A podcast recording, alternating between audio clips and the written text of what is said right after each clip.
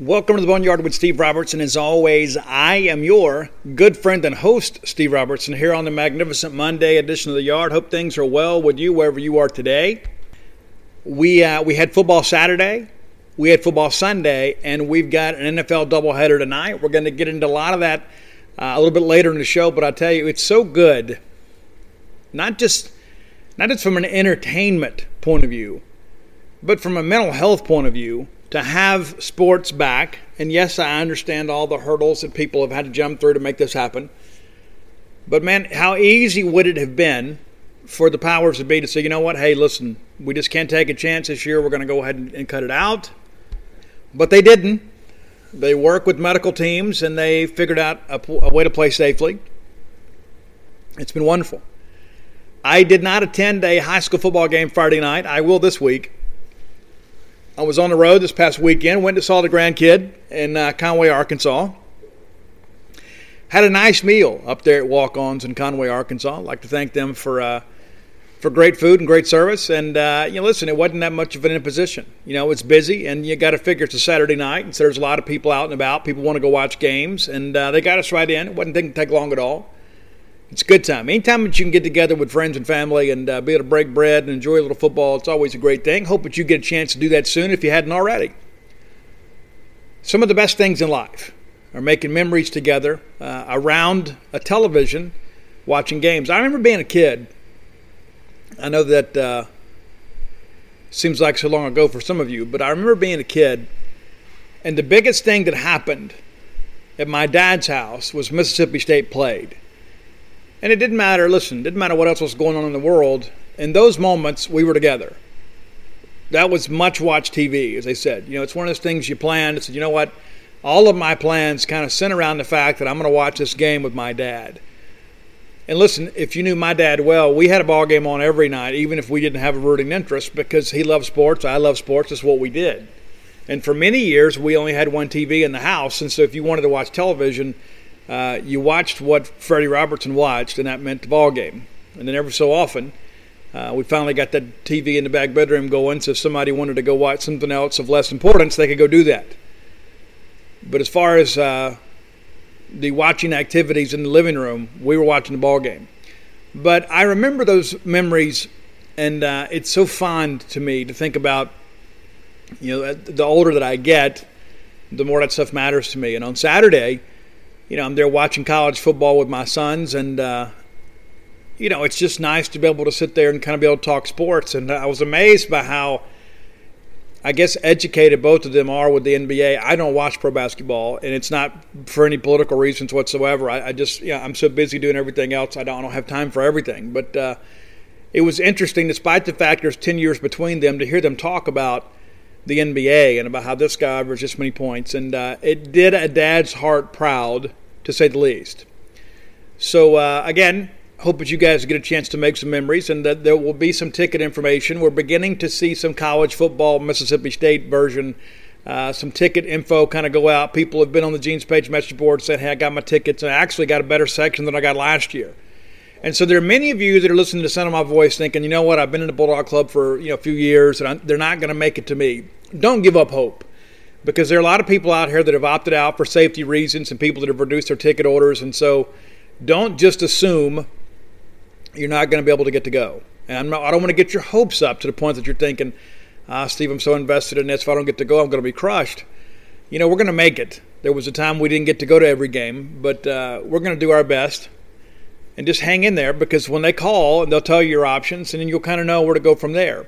But, again, Mike Ritchie and his staff are doing, you know, an unwinnable job here, okay? They're doing the absolute best they can. And so I just ask you to be patient with them. You know, they, for every person that, that uh, you know, is pleased, there are going to be some that are going to be disappointed. And, and, listen, they never know who's going to be on the other end of the line. They just they never know what that call is going to be like. So I just ask you, show a little kindness and a little patience, and think it'll work better for everybody. Speaking of working well, Bulldog Burger Company will work well for you. Matter of fact, I had some friends reach out earlier today and said, hey, Steve, I'm going to Bulldog Burger Company for the first time. So as always, I said, be sure to get the spring rolls. It's what you do. It's what you do. It's kind of like the, when you used to get up Saturday mornings, you watch cartoons, you go to Bulldog Burger Company, you have the spring rolls. It's just kind of like a given. you have that as the appetizer. It kind of gets you going. It kind of gets you going. Then you get into that hamburger, and, and it is incredible how big the portions are. And I've shared this before. I don't know how they do it.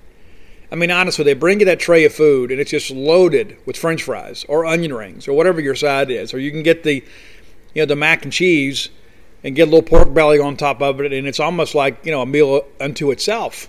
I really don't know how they get away with these big portions. You get this great restaurant-quality hamburger with great sides. Go by, check them out. You'll be glad you did. There's two locations to serve you right here on University Drive in Stark Vegas, and they're on Gloucester Street there in Tupelo. And again, have the spring rolls. They'll make you and everyone around you better looking. This I personally guarantee. All right, let's get into some N F L stuff. Listen, and, and here's the deal, too. You you can miss me with your your, your political stuff. I, I just want to watch the games. And I know many of you feel the same way. I just, after what we have been through the last six months, I just want to watch the games. And you know what? I'm even watching games of teams I don't even care about, where I don't even have a rooting interest because I have missed football so much.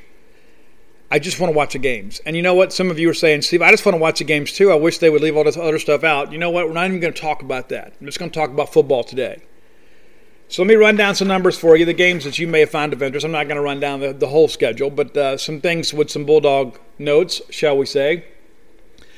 So Green Bay beat Minnesota in a wild one yesterday. Green Bay forty-three thirty-four. Will Redmond had a pair of tackles for the Packers. I didn't see Preston Smith listed, and I didn't do enough research to see if perhaps that maybe he was injured. I don't know. But I know that Preston Smith's a big part of the franchise up there at Green Bay. This is probably the big landing spot for him. You know, this is that second big contract. He'll, he's making a ton of money up there. Had a great year last year. Cam Dantzler, in his N F L debut, four tackles. He did get beat for a touchdown. That's going to happen. It's going to happen when you're a veteran. It's going to happen especially when you're a rookie. Uh, but Cam out there mixing it up. And, I, listen, out there competing, doing a great job. So Green Bay wins that one. It's a, a wild game, forty-three thirty-four. Speaking of wild, Philadelphia had a seventeen nothing lead on Washington and didn't score a single point the rest of the game. Washington comes back to win twenty-seven seventeen. Montez Sweat with a couple tackles and a sack. Darius Slay with three tackles. Fletcher Cox had two. Uh, it's just insane to think they didn't get more help out of the offense in the second half. I mean, Philly really kind of gave the game away, but give Washington credit. And, uh, hey, good for Montez Sweat getting out there doing something impactful early in that ballgame.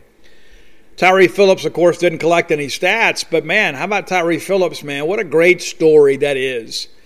Tyree Phillips from Grenada High School played one year of high school football.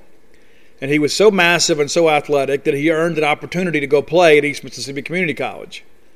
And then he takes advantage of that opportunity, becomes an All-American, comes to Mississippi State, the place he'd always wanted to be, redshirted, worked his way into the starting lineup, and uh, was multi-week S E C lineman of the week a couple times, and then starts his first N F L game for the Baltimore Ravens and then paves the way to victory thirty-eight six over the Browns.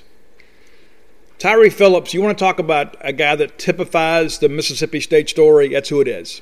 That's who it is. There, there are a lot of stories like that in our history of guys a little bit under-recruited that take advantage of the opportunity. In his case, took the scenic route. And he went to JUCO not because he had to from an academic point of view, but he went because he needed more reps. He needed some seasoning. He needed some, some game film. He needed a chance to get a little more coaching and some more experience. And now he's in the National Football League, a third-round selection by the Baltimore Ravens. It's true that dreams come true at Mississippi State. Jags and Colts, we had uh, players on both sides of that deal too. Jags come back and win it late. Gardner Minshew, a Bulldog at heart, but not a Bulldog when it comes to uh, you know, his college career. But, uh, you know, listen, had a good year for Mike Leach up there, made the most of it, and has now unseated uh, a starter and is the guy down there. Uh, Logan Cook, of course. We always knew Logan Cook had an N F L leg. We all, I think we all knew that, even in high school. Logan Cook, three punts, forty-five point three yard average, and pins one inside the twenty. That's what N F L guys do.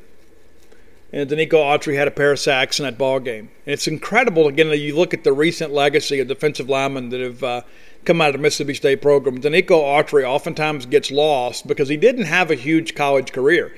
You remember he was among the most highly recruited defensive linemen in the country out of East Mississippi.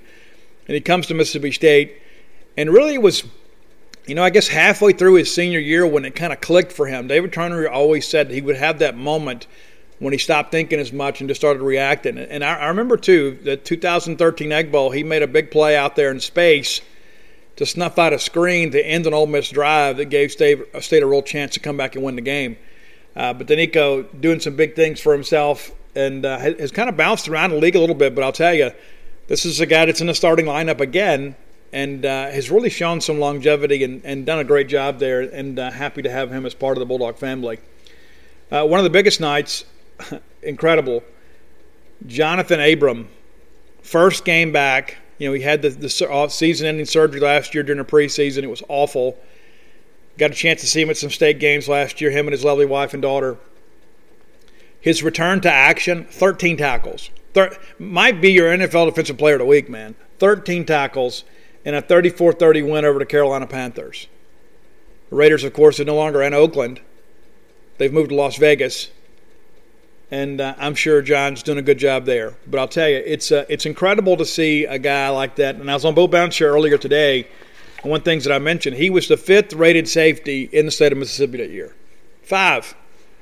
Rated behind Jamal Peters, who was the player of the year that year, Mark McLaurin, Armani Linton, and Jarvis Wilson. And then there was Jonathan Abram, the fifth highest-rated safety in the state. And listen, not to say that Mark McLaurin and Jamal Peters didn't have good careers. They did. I don't know that Jamal Peters lived up to his full potential, but uh, he was a good player. Got banged up a little bit. Mark McLaurin, I think we got everything we could have gotten out of Mark. Mark was, uh, was a great leader. Just did, wasn't, wasn't as good in coverage as we had hoped, but he had a great four years here. I don't, we don't win the uh, Gator Bowl without him against Lamar Jackson. Lamar Jackson probably sees Mark McLaurin in his sleep.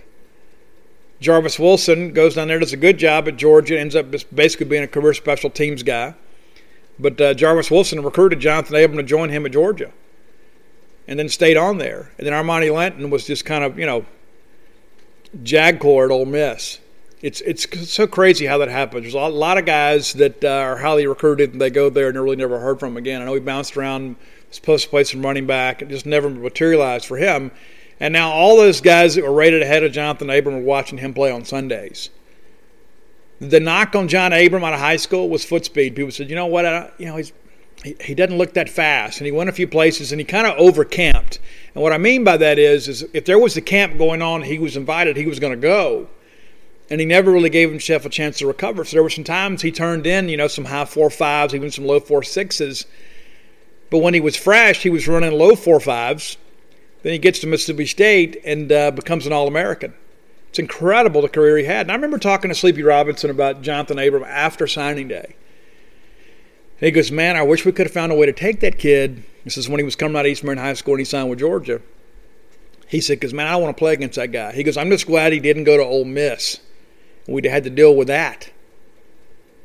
And it it's, works out it's so crazy that State ends up getting, you know, three of the top five. And, and it, it, it's so funny is all five of those guys who were rated that year, all at some point were committed to Mississippi State. You know, Jarvis Wilson, of course, flips to Georgia, and uh, Armani Linton flips to Ole Miss, and they just never heard from again. But but John Abram is an incredible story from Marion County, Mississippi. He went to East Marion, and I don't hold that against him. But this is a guy that never believed that he was out of it. Never believed. He said, if I just, they just give me a chance, I'll prove it to him. And then he did. And I remember when he was on his official visit to Alabama, he was over there hanging out on the Mississippi State sidelines talking to our players. It was a perfect fit. And, man, what, what a great, great, great story. To come right back out, thirteen tackles. I, listen, they're going to have to drag him off the field. You better be aware of that. John Abram will not quit. Seahawks take care of the Falcons yesterday, thirty-eight twenty-five. You know, K J Wright has been in the league ten years, and I and maybe because he plays on the West Coast, I don't know that he gets enough juice for Mississippi State fans. I mean, and, and I admit it, there are a lot of times I don't watch him play because it's a West Coast game, so it's not always on here. But K J has quietly put together a great career. K J Wright, you know, Super Bowl winner. He had three tackles yesterday, and they're kind of building that defense around him, but you think it's hard to believe ten years K J's still around. And I remember some people, when he was coming out of Olive Branch High School, people said, oh, well, you know, he's just too small. He's too small. because he was playing on the end in high school to get after the quarterback. Then he comes to Mississippi State. We make him a linebacker. He plays as a true freshman. Was an incredible player here at Mississippi State, and a great ambassador for Mississippi State. Continues to this day to be true Maroon. And he's been with Seattle the whole time. Could have taken more money to go elsewhere, but was loyal to Pete Carroll and that organization, and it's hung in there. Was recently on the H G T V channel, some uh, home repair show. But K J is our guy, and I'll tell you, it's uh, it's great to see him do so well. And uh, I wish he got a little more juice with us. I really do, because he, he has made, done a lot to make us proud. And I don't know that he gets enough credit for the career that he's had. Uh, the game last night uh, was a bit of a, a joke. Uh, really disappointed in the play calling in that ball game. I know many of you are as well. Dak goes twenty-five of thirty-nine for two sixty-six and a touchdown.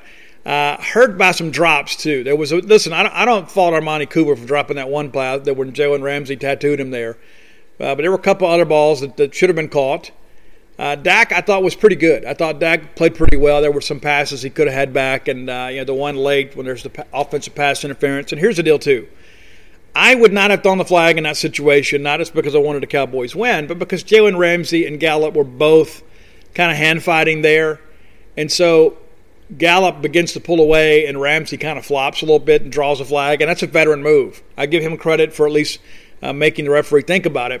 But that cost him the game. But you can go back a little bit earlier, that fourth and three, you got to kick the field goal. You're on the road in a ball game that you have trailed just about the entire second half. You haven't had any momentum. You have a chance to pull even. And yes, I understand that changes the play calling for the Rams, but at least if you're even, you still got a chance. And uh, you had a chance late there, and then I thought the offensive line kind of let them down some. And listen, let's be fair. The Los Angeles Rams has one of the best defensive fronts in the in all of football. Not just in the N F C, but in all of football. Aaron Donald is an absolute monster and makes everybody around him better. Michael Brockers is an absolute star. But uh, but that's your N F L update. Tonight we'll have a chance to watch the greatest N F L franchise in the history of the world. That's the Pittsburgh Steelers as they take on Joe Judge and the New York Giants. Joe is a little bit old school, man. I don't know if you guys have noticed this. You know, we're not going to have names on the back of the jerseys and the coaches running practice and things like that. So Uh, it'll be interesting to see what they do. You know, and listen, all due respect to Joe, but I, I'm hoping the Steelers blow him out. Uh, not that I want to see Joe do a bad job. It's just that uh, we have struggled here the last year or so as Steelers fans to have to um, be without Big Ben. And uh, I think he's got another ring left in him.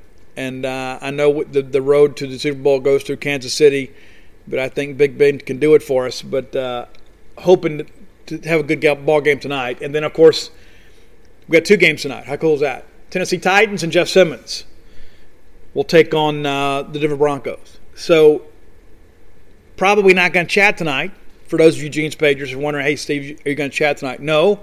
I'm going to watch the Steelers play, and then I'm going to have the uh, Tennessee Titans on the other tuner. But that's your N F L update. And how cool is it that we as Mississippi State folks can talk about all these games? You know, we got you know basically ten games we can talk about the Bulldogs are playing in, not just on the roster, not just on the practice squad. You know, the first game of the year, you had uh, Chris Jones and Willie Gay out there for the defending Super Bowl champions. Begin to run down the numbers here. You know, K J's got a Super Bowl ring. Fletcher Cox got a Super Bowl ring. Chris Jones got a Super Bowl ring. And of course, Martinez and those guys that you know were on the uh, physically unable to perform list last year, I R, and then. Um, You know, Darrell Williams, those guys are now with the practice squad with the with the Chiefs, and uh, Braxton Hoyette picked up a ring last year. And so it's like, you know, there's so much that we can be proud of, and a lot of that is because of the last decade that we've had in college football. But we're not done putting players in the league. That's what I don't think people fully understand is that, you know, it was a good run under Dan Mullen, but we're not done. We're not done adding value. We're not done adding talent. And we're not done producing football players. That's going to continue. All right, uh, we, we're going to sh- change up the uh, top ten list a little bit today. The uh, we're going to do two top five lists. How about that? I had a couple people that have been on me about, hey, Steve, how do a top ten of this? And I don't know that I could honestly come up with ten without forcing the issue. And as the great American poet laureate Nikki Sixx once said, I'll do everything to make it except for fake it. So I'm not going to put together a top ten list I don't believe in. And so the first top five list today, brought to you by your friends at MyBookie. New customers receive a one hundred percent deposit match. That means you double your deposit up to one thousand dollars. Put in one hundred bucks, get an extra one hundred bucks to play with. It's summertime. My bookie can be only one thing. It's winning season, and that's a winning season for you. Winning season means doubling that first deposit. Winning season means free bets, super contests, survivor, and much, much more.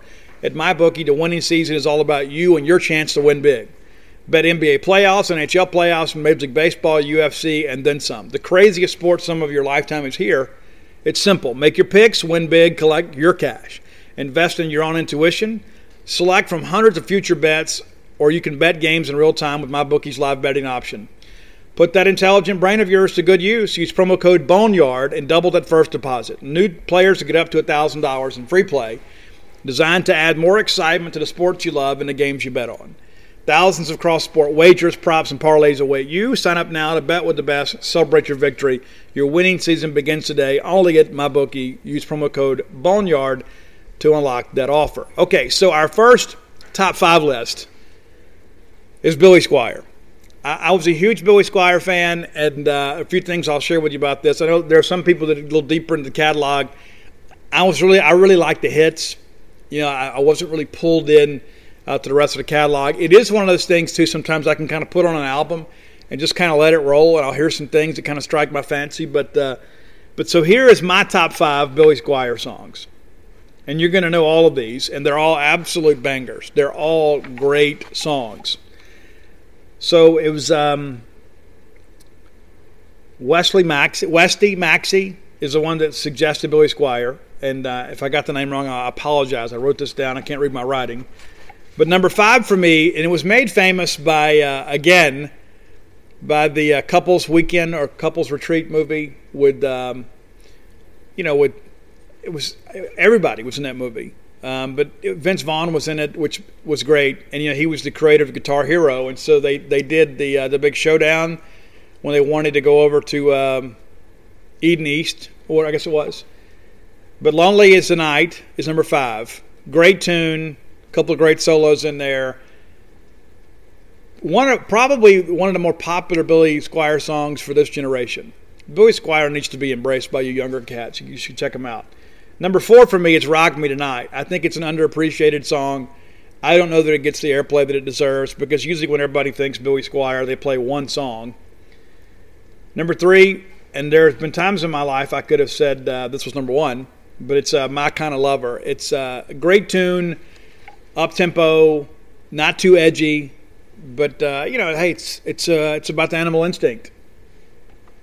Absolutely dig the tune. Number two, Everybody Wants You. That was an M T V classic. If you've never seen it, you should. Go watch a video on YouTube.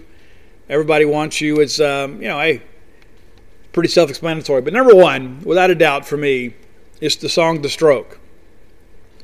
They play it in, they play it in stadiums and gets everybody on their feet even now.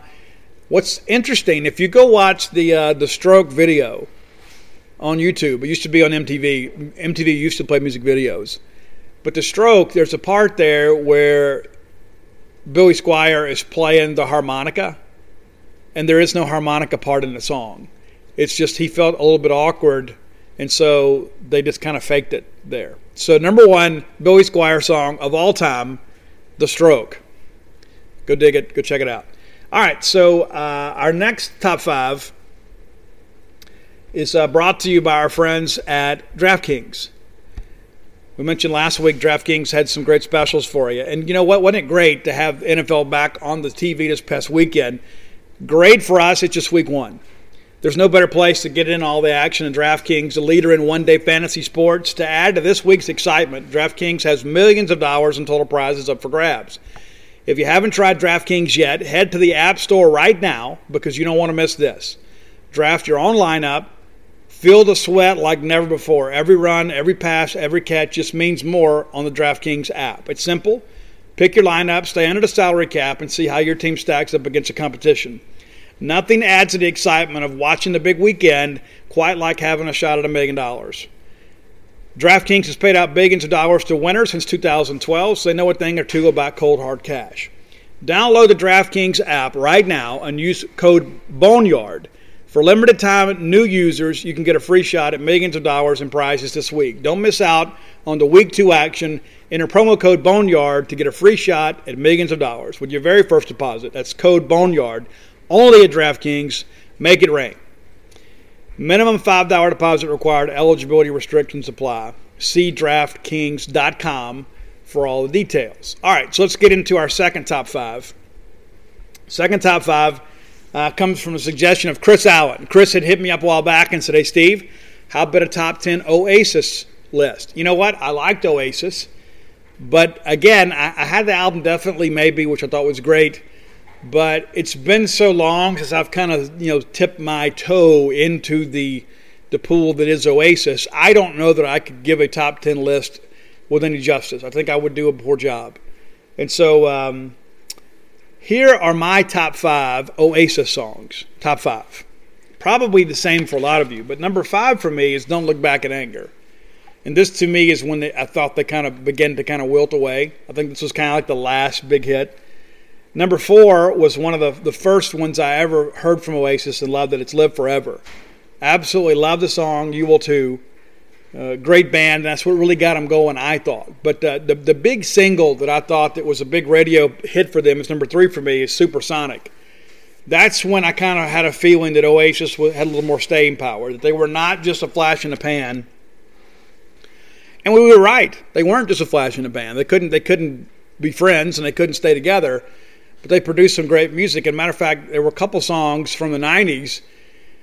I don't know if the nineties would have been nearly as good without Oasis, because they had two legendary tracks.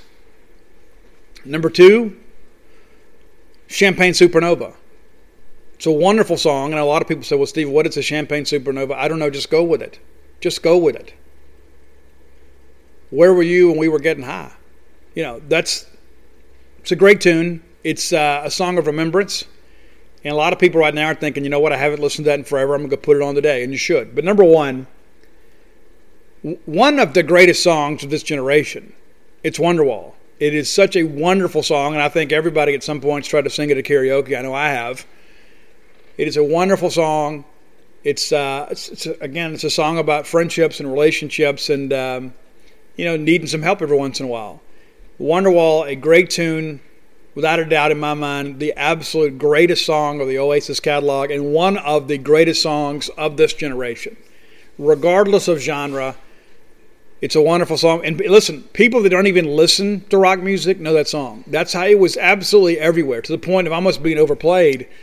But even now, like uh, my oldest son plays guitar, if he starts playing it, man, it just takes me back. I absolutely love the song. You will too.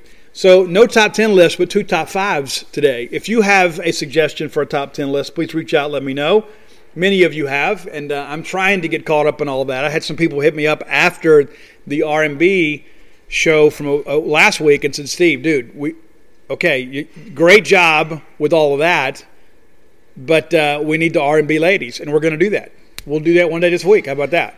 And uh, I, I can go ahead and tell you, Toni Braxton and Mary J. Blige are going to be on there. Absolute queens. So we'll get to that. But it's amazing. People say, well, Steve, I had no idea that you knew so much about R and B. You know, I'm a fan. I'm a fan. I like music, period. And I respect people, whether that's my cup of tea or not.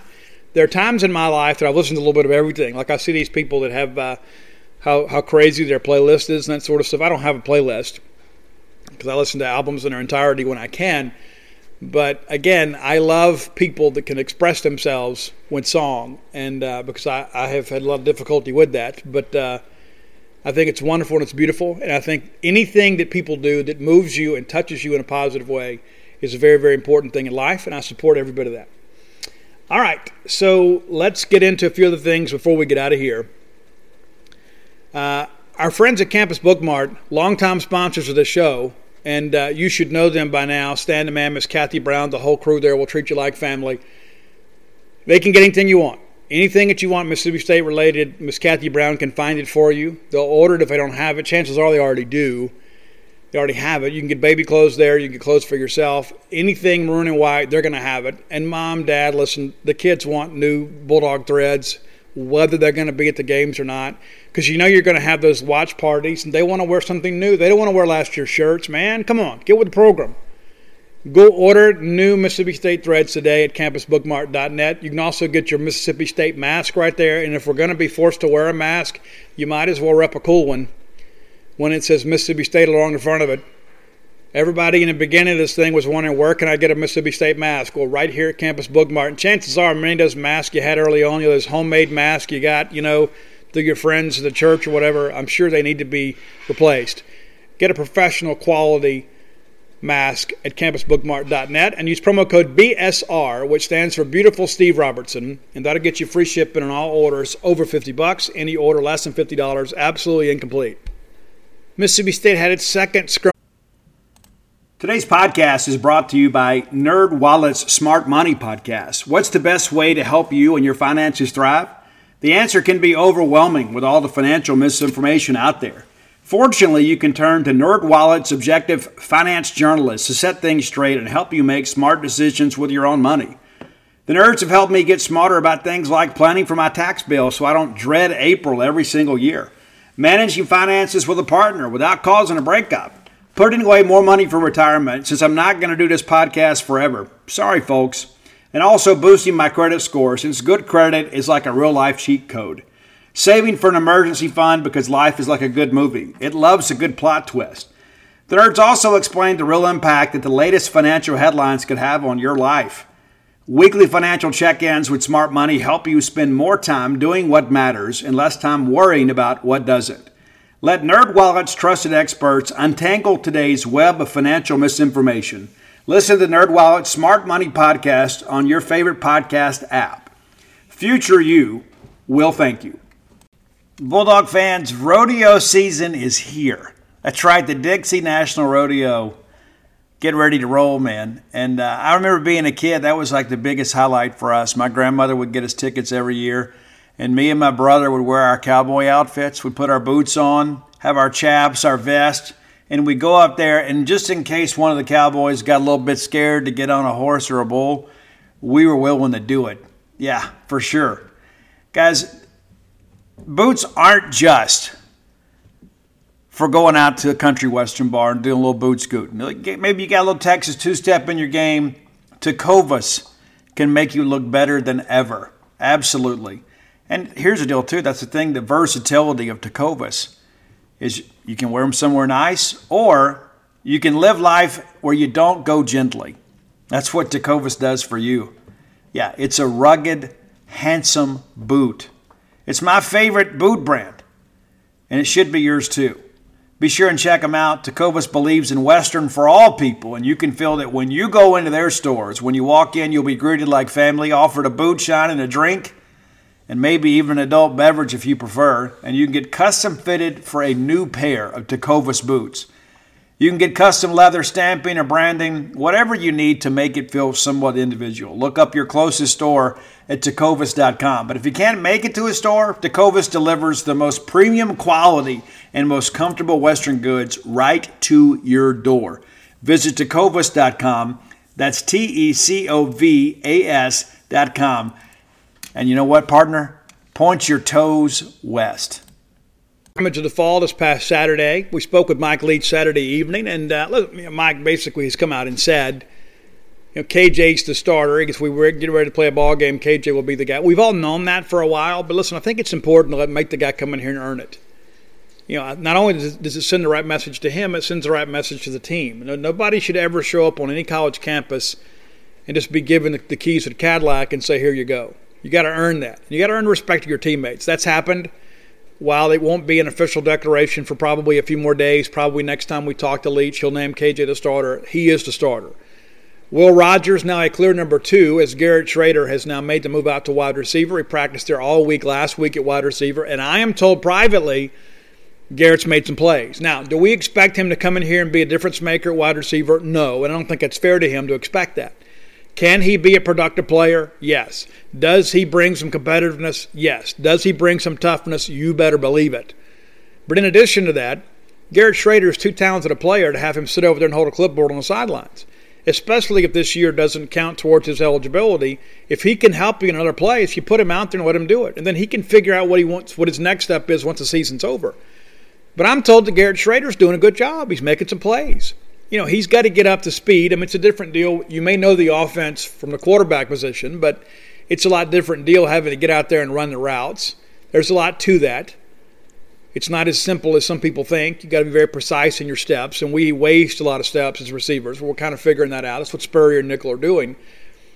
But now you can throw another guy out there. And so, yeah, he's not going to go out there and take anybody's spot, but I think that he is a guy that can work his way into the rotation. And also, too, you think about the gadget play element. Now all of a sudden you put that guy out there in the slot, things change a little bit. It gives the defense something else to think about. So I like it. I, I like the fact that Garrett Schrader is a team-first guy. And I, I think I like the fact that Mike Leach has given him an opportunity to help Mississippi State somewhere on the field, even if it's not a quarterback. But people forget, man, Garrett Schrader's like six five, two hundred pounds. I mean, this, this is a guy that can play. And you see what he can do when the ball's in his hands. He's not ter- scared to tuck it and go. He has no aversion to contact. He's not a guy that's going to be scared to get out there and, you know, try to dive and get a first down. I like what he brings.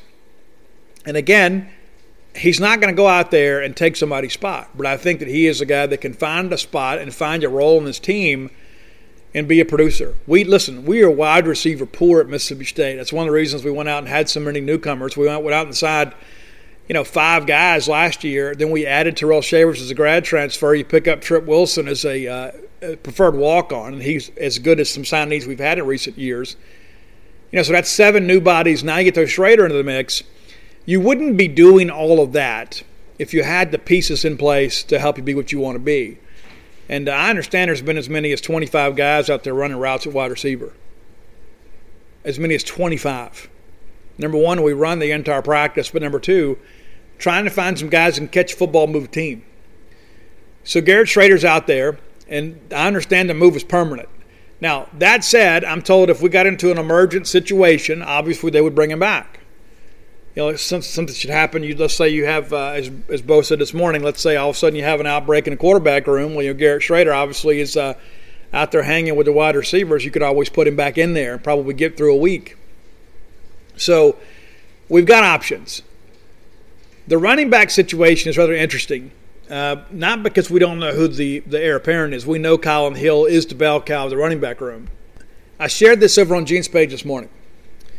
The fact that so many of these young running backs are beginning to really make plays and to kind of exert themselves in fall camp, talking about Lee Witherspoon, who's a true sophomore, who essentially gets the redshirt year back this year because he'll be able to play another year, again, to get another year of experience to still have three years to play. And you've got Jaquavius Marks and Dylan Johnson, who are both equally explosive. Now all of a sudden you're kind of rethinking this whole two running back class thing. We've talked about that for a while. We might take an all-purpose back. But now I'm told that unless a real difference maker is available and interested in us, it's a one running back class. And that's the thing you begin to look at for next year. Okay, so Colin Hill is a senior. Kareem Walker is a senior. We don't know at this point what we have with Kareem Walker. But I will share with you, much of the social media commentary about Kareem Walker is off base.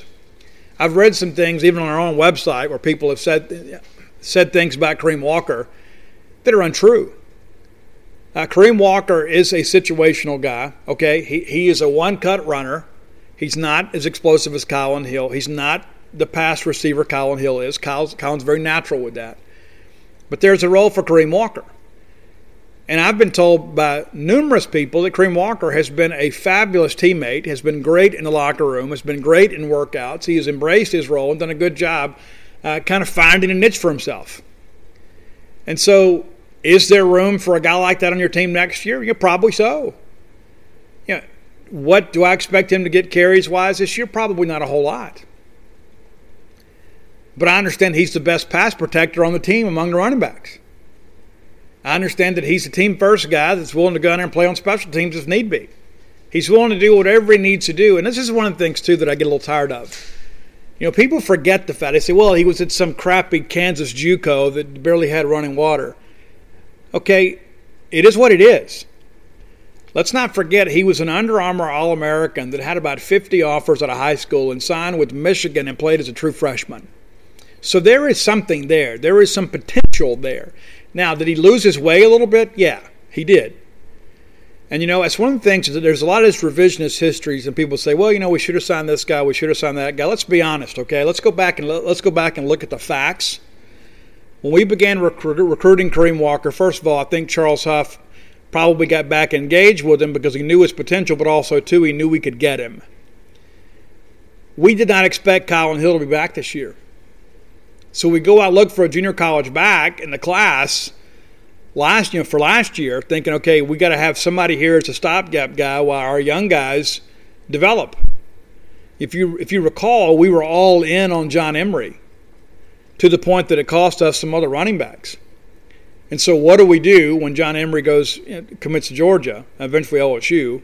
There was no chance of him going to Georgia. But the bottom line is this, is that, you know, when we were all in on John Emery and we showed him that and it blew up in our faces, well, then we had to go get a stopgap guy just in case Collin went pro. And then we go get a developmental guy and we get Lee Witherspoon, who had one of the most prolific seasons in the history of Alabama high school football. Did we manage the running backs run properly? Yeah, I don't know. I think that remains to be seen. But there was a need for Kareem Walker when we went out and signed him. Then he shows up, and he's an academic redshirt, loses the year, and then by this stroke of craziness, we'll get the year back because he'll get to play this year, which doesn't count, so he could still have two years of football left. Whether he's around for next year or not, I don't know. But having a veteran guy around that has a bit on a, ch- a chip on his shoulder that probably feels like, you know what, I'm going to make the most of this opportunity, even if I'm not the guy, it makes sense to me. And if he's a good locker room guy and a good team guy and he's doing things that are building up the program, I want the guy in the locker room, whether he gets fifty carries or not. I don't know that he gets fifty touches. But if he is a guy that can be a good team guy and, and can be a situational guy when we need him to be, then yeah, let's go get him. And, and he, he showed some flashes early in camp. And, I, and listen, I don't think that he is at the levels of Quavius Marks. And let's be honest, if I'm going to invest carries and touches into backup running backs, I'm going to probably give it to the guys that are going to be here for four years. But there's a lot of things that have been said about Kareem Walker. A lot of people kind of sleep on him a little bit, and I don't think people fully appreciate the fact that this is a guy that can help a team. Is he a guy that's a difference maker? I don't think so. But he can be a glue guy and a good locker room guy. We've talked at length about the defense here multiple times. The linebacker room is intriguing to me. And I've talked to a handful of people over the weekend that have shared with me, you know what, we, we've got some real athletes there. It's just a matter of kind of finding a way to let those guys work as a unit. If we got ready to start a football game this weekend, Jordan Davis is your Sam linebacker. Errol Thompson, obviously, at Mike, and Aaron Brule is the weak side guy. Those are your three. Tyrus Wheat was the guy that was signed because we expected Willie Gay to go pro, and there's a possibility of that happening. So we go out and get Ty Wheat. I understand he is right there, too. Jordan Davis is going to play some with his hand in the ground. He's going to stand some, stand him up some. It's depending on what the alignment looks like. But we've got some guys out there that can run and make plays. Nathaniel Watson's the guy that's been mentioned several times. I'm told he's basically a swing guy, that he has worked at all three linebacker positions. He will play some in the rotation. Uh, he, I understand he's not pushing for a starting spot. I think we pretty much had that established. But he's right there with the second team. Then there's Jed Johnson, of course, that's in there that's running some at Mike linebacker. And so you've got numbers and you've got talent there. You just don't have a lot of experience. Outside of Errol Thompson, there's just not a lot of snaps under the uh, Mississippi State linebacker belt. But you've got Zach Arnett also, too, was the guy that played in this scheme, has coached this scheme. And I understand that he's very demanding, not in a negative way, but he holds those guys accountable. That's going to have to be an explosive group for us. And, again, we've got some guys out there that can run around and make plays in space, and that's going to be big, especially for guys like Aaron Brule. That's where I think him being a former safety helps out a lot. This is a guy that's used to breaking down and making a tackle in space and understanding there's not a lot out there behind him in support. Looking at the secondary, Mike Leach mentioned Landon Guidry over the weekend. I have heard that he had had some good practices. You may recall Landon Guidry tore his A C L his first year here, and then kind of struggled to get on the field last year, played some in special teams. Uh, he has played some, and uh, I understand I actually had a couple big pass breakups uh, on Saturday. Pushing Colin Duncan a little bit. I expect Colin Duncan to hang on there at strong safety, but Landon Guidry is out there. We need some guys to step up and kind of take those two deep roles, and it appears that he is kind of stepping forward and being able to do that. We know Janari Dean's a freshman, is expected to play a lot. There's going to be a lot of youth in that secondary. And listen, there's going to be growing pains. I've said on the show a million times. First-team defense is going to be really good. We start getting guys dinged up. We start getting guys getting off rotation. We have some guys that get out there and, uh, you know, could be some mismatches for the opposition. that's where this pass rush is going to have to really step up and, and kind of help us, because we're going to have a lot of people that are going to test that secondary. I don't think they test Martin Emerson a whole lot, but more times than not, Martin's going to be paired up on everybody's best player. Just how it's going to be. We're going to play against Alabama and L S U. They're going to have some receivers and go out there and make plays. You know, Ole Miss to a certain extent is going to have some guys and go out there and make some plays. You know, so the secondary is going to be challenged. We've been there before. That's not to say we have bad players. We just simply have inexperienced players. As I've mentioned before, Marcus Murphy, Martin Emerson, those guys are bona fide S E C starters. I think both of those guys have pro f- football in their future.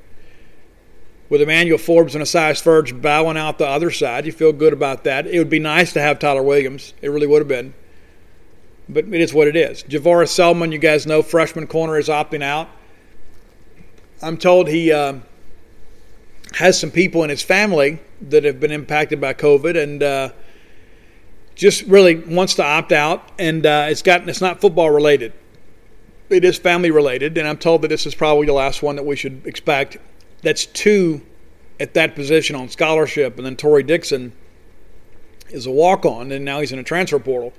Uh, Torrey Dixon was not going to be a starter or a two-deeper here, and I think he realized that, and that's not to say that his contributions to Mississippi State are not appreciated. They certainly are. He was a career special teams guy, and uh, did a good job while he was here, and everybody wants to play. And if you're not going to play, you need to find somewhere else you can. You don't get a short time in life to play sports, so I don't I don't blame him at all for leaving. But that's three guys, all three that have opted out for the season, all from the corners room. Javaris Selman, we didn't expect him to play a lot this year anyway, expecting him to redshirt. But uh, it is interesting that that position where you have a real, real need there, you've got three guys that are gone. All those situations are unique. That's not consistent. There's not a consistent theme there to suggest there's a problem in a corners room. That's not what I'm suggesting. What I'm saying is that it'd be nice to have some warmer bodies there out there to at least kind of help in the rotation, especially later in ball games, to save some wear and tear on some of the frontline guys. But uh, but it is what it is. As Coach Leach always says, I'm going to coach the guys that show up. We're going to play the guys that show up. We're going to get out there and go play ten football games, and uh, you know, whoever's here will play. There have been some times we could have gone out there and grabbed, you know, eleven guys out of the student section and been able to go play uh, about as well as we had at times. There were some lean years in our history. We weren't necessarily committed to football for, for decades. But um, be that as it may, this is a different day and time. And so you can absorb some personnel losses, but to have three in one group, even if you're talking about backups, that's a big issue, especially on special teams, because those are the guys. It's linebackers and D Bs that run down on special teams and make plays, and all of a sudden – Uh, you start losing those guys, then all of a sudden you've got to put some other guys in perhaps before they're ready. And, you know, you and I both know special teams is an injury factory just waiting to happen. Everybody runs down there wide open and blow each other up.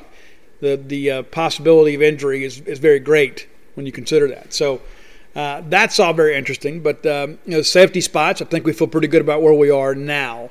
It's just about kind of shoring up that second team. And, again, there's going to be a lot of guys out there. You're going to have to look at your program and kind of get those numbers figured out, because there's going to be a lot of new names and, you know, people in new places and new numbers and that sort of stuff. And it's going to take a while to kind of get to know your team. We don't have that experienced guy in the back end to kind of take over, and that's really where Marcus Murphy has to step up. And listen, let's be honest. He's played some, but, you know, he didn't play a lot last year. Only played, you know, a handful of games due to Tutorgate stuff. And so and now this is kind of his coming of age. It's time for him to kind of make that secondary his unit. He has to kind of be the guy out there. He is capable of doing it.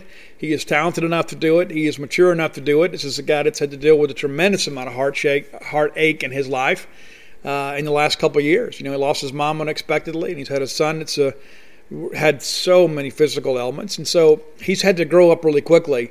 And uh, I think that he is a guy that is a future N F L player, and I think he has the motivation to get there. Now it's about him kind of realizing his potential and becoming that guy in the S E C. When we first went out and signed Marcus Murphy, everybody expected him to be a difference maker. I think this is the year he becomes the difference maker. I think he becomes that guy that people begin to kind of to forecast as a potential N F L guy. I think he will play his way into some of those opportunities. Not saying that he declares this year. He may. He may. But I think this will be a big year for him for his future. Probably would benefit from another full year, but I think he certainly has the potential to play professional football, and I think most people around the program do as well. You know, we talk about special teams sometimes kind of like a punchline of a joke. You know, it's like it's, uh, you know, it, it it doesn't really bother us unless we don't get it. You start getting bad special teams play, and all of a sudden everybody becomes an expert. And let's be honest, Joe Jones is a good guy, man, but our special teams under Joe Moorhead were not good.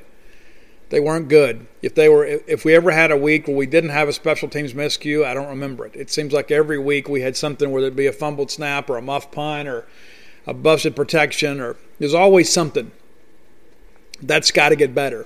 Uh, I understand that grad transfer Brandon Ruiz is really pushing Scott Goodman and Jace Chrisman. He's really pushing them as the kickoff specialist and as the, the field goal guy. Uh, that's good to hear. You know, we didn't go out and sign that guy just hoping he'd come in here and earn a spot on the roster. We wanted him to come in here and push everybody and make them better. Competition makes everybody better, as you guys are well aware. When you bring in a guy that's got that kind of leg talent, people are going to take notice. Uh, this is not the Boy Scouts. This is the Southeastern Conference, so it's not important that everybody gets a participation trophy trophy for the uh, soapbox derby. You know, we're trying to go in a ball game here. And so I think Brandon Ruiz helps us do that. And I like what I've heard about him in recent weeks. I understand last week might have been his best week of practice since he joined the Mississippi State roster. Uh, so that's big news. And so that, that's kind of what I've heard as of late about uh, the roster and kind of where things shake up. And here's the thing, too. You're starting to hear the same names mentioned regularly, not just by Paul Jones and myself, but by your coaches. You're beginning to hear the names week in and week out, every media opportunity, the same names are getting mentioned. I mean, you feel good about Fred Peters. It seems like everybody, every coach, whether it be offense, defense, whatever, everybody mentions Fred Peters as a guy that's been a real difference maker at nickel safety. Uh, Tony Hughes will do a good job with him there. And so when you begin to kind of shake that down, you think, okay, the reason that I'm hearing these names is because these guys are consistently being the top performers in practice. They are taking control of their position battle. So you're not going to see somebody just emerge here late in camp and say, oh, well, you know, he just came out of nowhere and took a starting spot. We're kind of there. Okay, we're going to get ready to play football in twelve days. twelve days. Let that sink in for a second. This time next week, it'll be game week. We'll be getting ready to make the plan to go down to Baton Rouge and eat Fleur de Lis pizza and and, uh, and have a good experience down in Baton Rouge and maybe go down there and upset the defending national champions. So now it should be about settling the roster and the depth chart, kind of getting ready. And I suspect, you know, as Mike Leach said on Saturday, we'll start getting ready for L S U a little bit and we'll finalize some things in camp.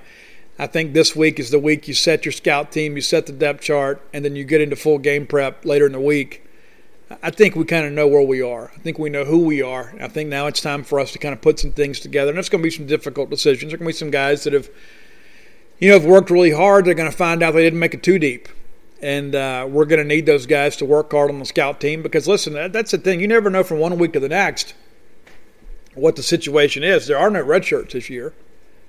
None. There's no benefit in, in not playing because it doesn't cost you anything.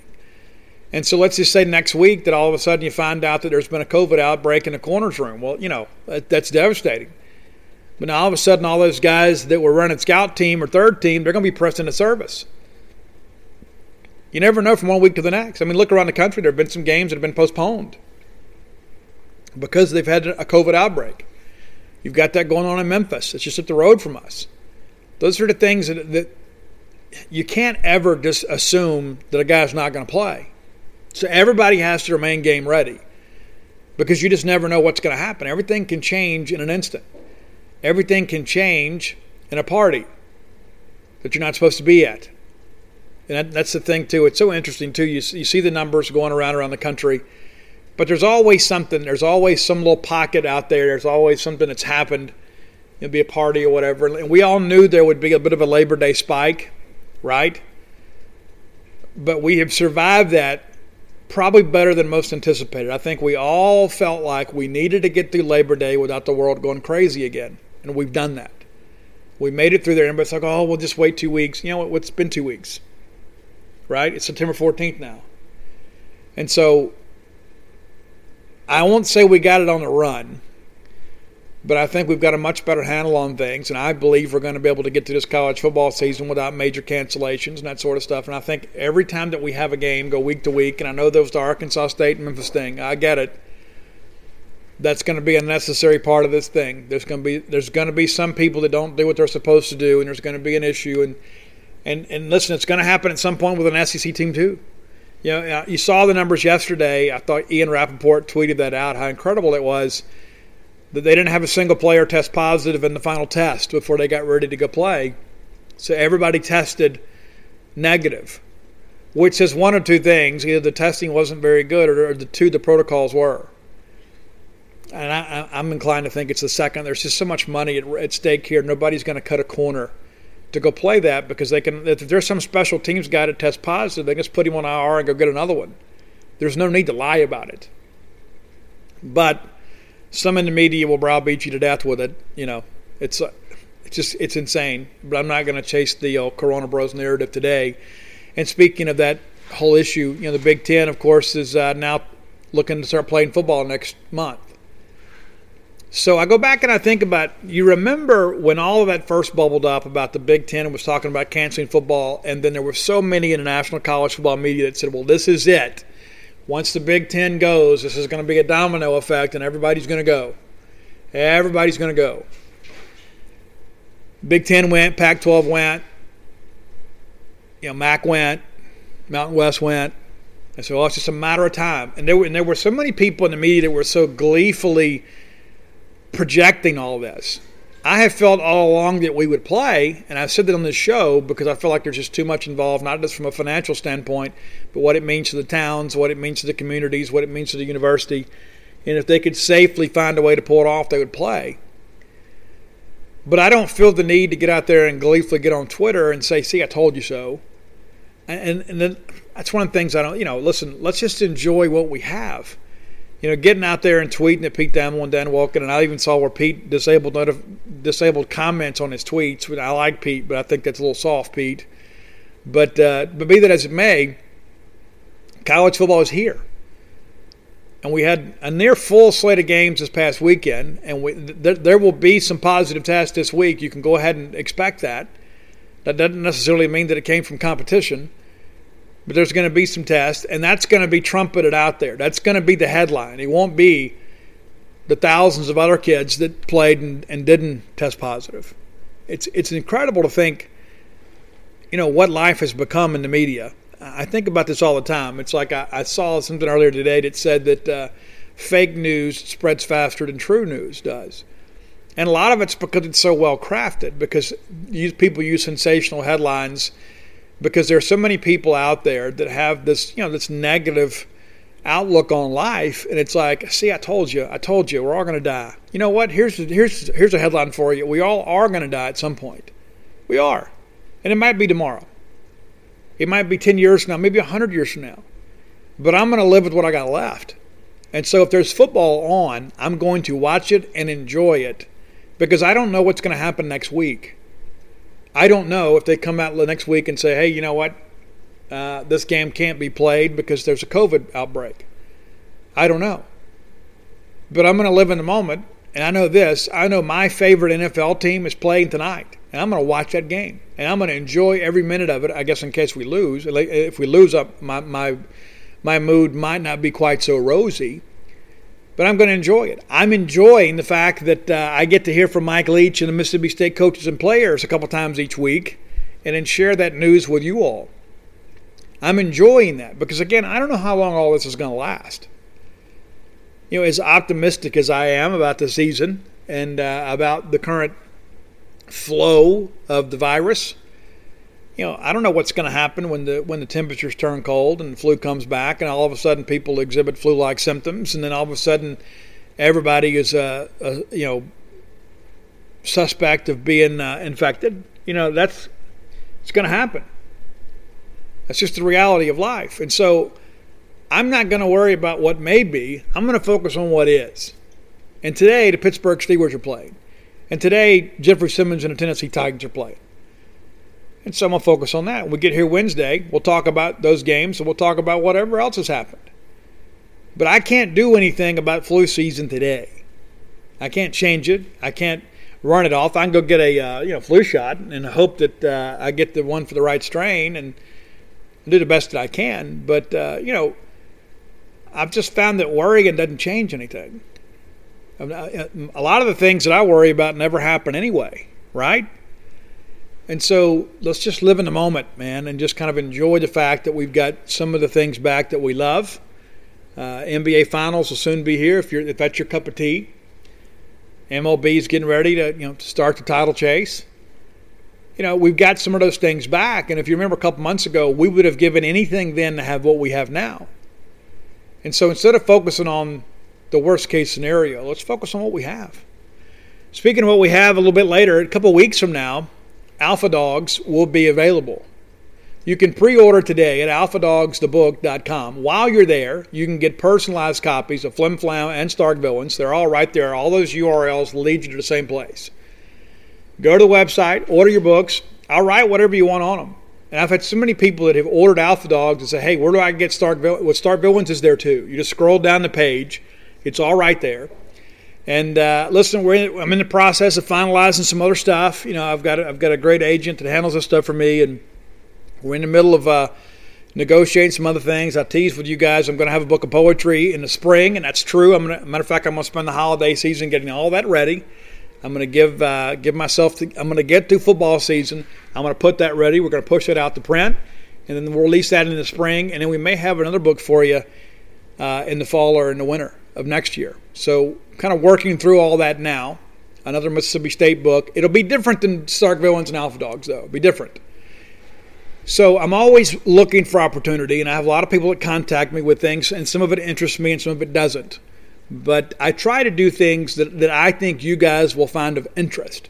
And so I've been approached by a group, said, hey, listen, we got this great story, and and uh, I think Mississippi State fans will love it, and I do too. And so we're we're, we're kind of negotiating through all that stuff now, kind of moving forward with that. And uh, we'll, we'll have an announcement sooner rather than later. How about that?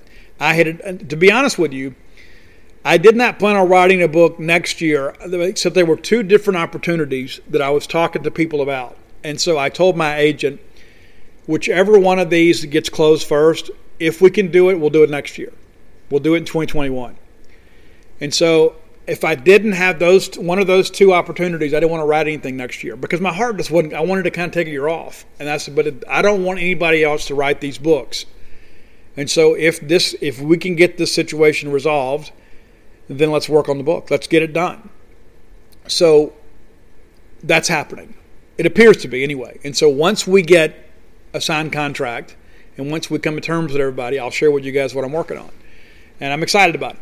I'm really, really excited about it because my heart is in this. It's one of those things. It's, it's one of these. It's a great moment in Mississippi State history and uh, deserves to be documented. And I think there's a new generation of people that didn't fully appreciate it when it happened because they were too young. And so we'll have a behind-the-scenes look at all that stuff. And so looking forward to share more information with you guys about that as we kind of move forward. Again, go to alpha dogs the book dot com. And uh, listen, it, now it's never too early to start ordering for Christmas anyway. I've got people already that are there. I'm having to go sign books and say Merry Christmas to to whoever, to Chris Kringle. And so get ahead of the game. Order yourself some books. Order all three. Get the trilogy, Flim Flam, Stark Villains, and Alpha Dogs, because I'm going to stack these books up on you. I'm just telling you now. Uh, now that I've got the bug and now that I understand I've got some great people that I'm working with, uh, I believe we can produce a quality product every single time. And so I'm going to take advantage of that and do my best to help tell the Mississippi State story uh, as extensively as I can. Well, that's going to do it for today. I'll be back on Wednesday. Hope that you guys do well and have a great week, and uh, we'll see you then. But until then, let's all live our lives in a way we make more friends than enemies, and people can see a difference in the way we live. Everybody in your crew identifies as either Big Mac Burger, McNuggets, or McCrispy Sandwich. But you're the Filet-O-Fish Sandwich all day. That crispy fish, that savory tartar sauce, that melty cheese, that pillowy bun. Yeah, you get it. Every time. And if you love the Filet-O-Fish, right now you can catch two of the classics you love for just six dollars. Limited time only. Price and participation may vary. Cannot be combined with any other offer. Single item at regular price. Ba-da-ba-ba-ba.